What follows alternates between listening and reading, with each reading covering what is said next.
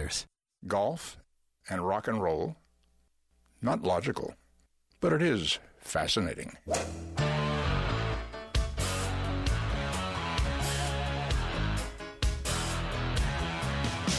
Laying down that big old fairway. Don't want no hackers to get in my way. The boys and me got a big Nassau going. We were born to drive. It's the Golf Insiders, giving you the inside scoop on all things golf. Now, here are your Golf Insiders on FM 96.9 The Game. Hey, bring me another bucket of balls. We love it. And turn on the lights. I love to play. Hello, Orlando. You're listening to the Golf Insiders taking you home on the fairways of I 4 in the house. Holly G, along with the fastest texter on the planet, Will I Am Perry. I wish everybody got to see the dance that you just did before uh, you said all that. Oh, you didn't like. no, I saw it. Oh. I did. The Oh. camera didn't see it. Oh, you're kidding. Come on. We're live. We're doing that Facebook Live thing. And uh, you can uh, catch us at the Golf Insiders and tweet us at the Golf Insiders. And Will is just keeping Yet for new head coach Tom Thibodeau connected. and, the Wolves. Dennis see. Newman, Richie Audubon, they We are got at Amway Center for us tonight. We'll chat with them. live radio. Don't we love it? That's what it's all about. Come on, Tom. I was just getting started. I'm almost over this cold. So, He's keeping you know. us on our toes you say right out of something the about gate. my morning voice here, my friend? A, a previous regime here left, left something up.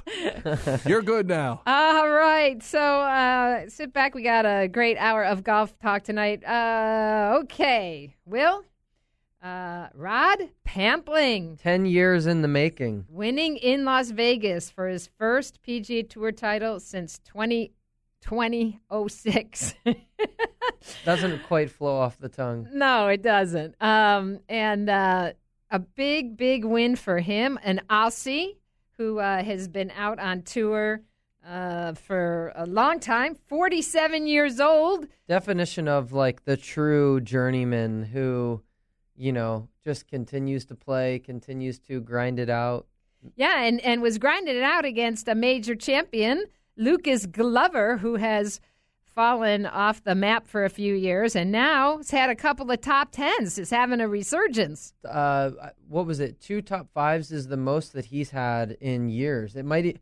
I, I, I was when I was watching Golf Channel. I remember if it was yesterday or today. I think they said something like 2007, 2008, 2009. Like that's how long it's been since he's put a stretch like that together, which is surprising for someone like Lucas. I mean, he won a U.S. Open at Bethpage for He did, but you know what's interesting, and they talked quite a bit about this his putting stats He's always not been a great in the basement. And so, you know, we all know you can hit it straight, but you got to putt for the dough. Absolutely. got to get it into the cup. But um, hey, you know, this is what I keep saying: the forty somethings still got lots of game. They bringing that into That's the true. Champions Tour and a little blog I just wrote right about. Uh, I think we're missing the mark. Obviously, we've got to keep bringing um, you know youngsters into the game, but uh, there's a bucket load of 30, 40, 50 year olds out there, 60 year olds who could certainly support our great game of golf and could play for a number of years. That's the great thing about about golf is that you know you can pick it up and you know if you stay healthy, play it uh, a lot longer than you could play basketball, Into your baseball, 70s. or Yeah, I mean, tennis, even sure. if you have bad knees. One of the things that I thought that you mentioned that was interesting, and I think as golfers, you know, we always kind of overlook this aspect of how um, intimidating the game can be um, from a perspective of being a beginner and not, you know, you even mentioned your friends walking into the clubhouse, you know, like, what do I do? Um, you know, going out to a course, which everyone, you know, most golfers are out there to play, you know, 18 holes. It's a five hour process. Um, you know, it's very regimented, it's very structured. Um, but to the beginner, they don't know any better. They just want to go out and have a good time. And I thought that was pretty cool how you introduced the game to your friends. I think you only played six holes. Um, you know, that could, that still maybe because you were teaching them, still probably took maybe what, two hours? So, I mean, you think of it for a beginner to give up two hours to go play golf. I mean, that's a considerable amount of time considering what you guys took to also drive there and warm up and everything. And this, it's not to harp on the negative side of golf. I mean, we're all aware how long the game takes from start to finish. But um, you know, I was that was something that I was intrigued by, and actually, in what you had written. Well, it's amazing how many times, and I've I I had an experience. Um, oh gosh, this must have been twelve years ago or so. Uh, was playing in a little event, mixed um, industry event with some women out at Celebration, and we started, you know, off and played. I don't know three or four holes, and one of the women in the group was a high handicapper, and um, had a great attitude, uh, given that she was whacking away and you know having tens and twelves and uh, you know still managing to enjoy it somehow. Most of us probably would have uh, packed it in after the first hole, but uh, along the way, all of a sudden, I realized that they had learner tees, and I said, Judy, I said, wait a minute, there's a tee for you. Come on, you're going to start playing these tees.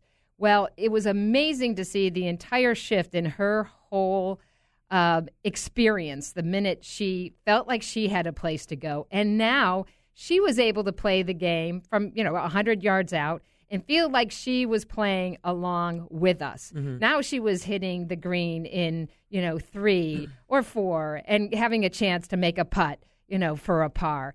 And her whole demeanor and experience completely changed. And that was the one of the things I was looking at as I'm watching, you know, these two friends of mine who are relatively new players. Uh, you know, as they're standing on on the tee, the opening hole, par five, we're out at Eagle Dunes, and you know, going, oh my gosh, this is you know terrorizing. As I've often as I've often explained it, uh, you know, for beginner golfers, it's like taking a ski lesson, having your instructor take you up to the Black Diamond stro- slope after an hour, and uh, saying see at the bottom. Have a good time. Catch me if you can. Yeah, if they had. What I, fun is that? There's not. I had just started learning, or just learned how to ski for the first time back in, what was it, March? And if they had done that to me, I would have been like, I am not doing this. Not doing this. Yeah, well, I think, so, you know, I think for many a beginner, whether you're, you know, you're a guy or a woman, uh, you know that often is the is what it feels like, and I think we can do a lot more things to um, make the game more inviting. And it doesn't even have to involve big, huge initiatives. As I mentioned in my my blog, how about just something as simple as a little sign that says "Welcome new golfers"? Wow, what a concept! You yeah. know, I think that would make you feel good when you walked into a pro shop. For sure. Uh, and again, you know, having some tee markers out, you know, in the in the fairway, so that you know beginners have a place to to go and feel like they've got their tee. Uh, I've just never understood this. You know what? You know, put put some artificial pads out there. You know, if the superintendent's worried about, you know, scuffing it all up. scuffing it up, and and you know, not having a pretty little tee out there. There's ways we can do it, and and we need to do it, and um, and I think there's plenty of market in the 30, 40, 50 year old crowd. Well, like you were saying, those are the those are the folks with with the money to be able to make it happen. That's for sure. And in order to be able to take up the game. Absolutely. So uh, we have the Champions Tour, the Charles Schwab Cup that's finishing up this week out in Arizona. We're going to be talking to Vartan Kupelian from the PGA Tour. Uh, dot com about what's shaping up for a great finish to the Champions Tour. And we're two weeks away, Will, from the CME, the LPGA grand finale. And interestingly, we do not have an American player in the mix, despite the fact that um, they, let's see, um, we had the U.S. Open champion. Uh, Angela, Stan- wait.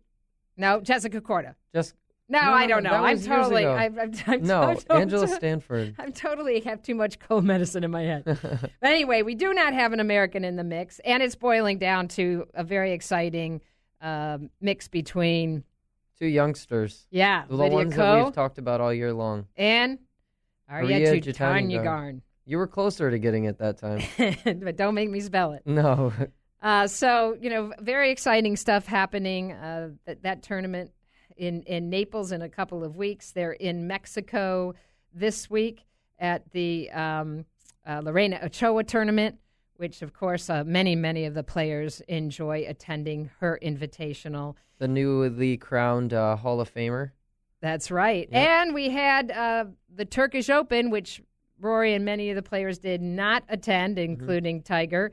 And Another name that you love pronouncing, Thorbjorn Olesen. Thorbjorn Olsen yeah, um, that's make- another tongue twister. making uh, his his big win, and we know um, the race to Dubai coming down the stretch here as well. So Just uh, two more weeks. This week they're in South Africa. Next week is the DP World Challenge and in Dubai, and you know that's the big one for them. It is. So uh, we have a lot of golf talk still going on Always as is. we're uh, racing through November.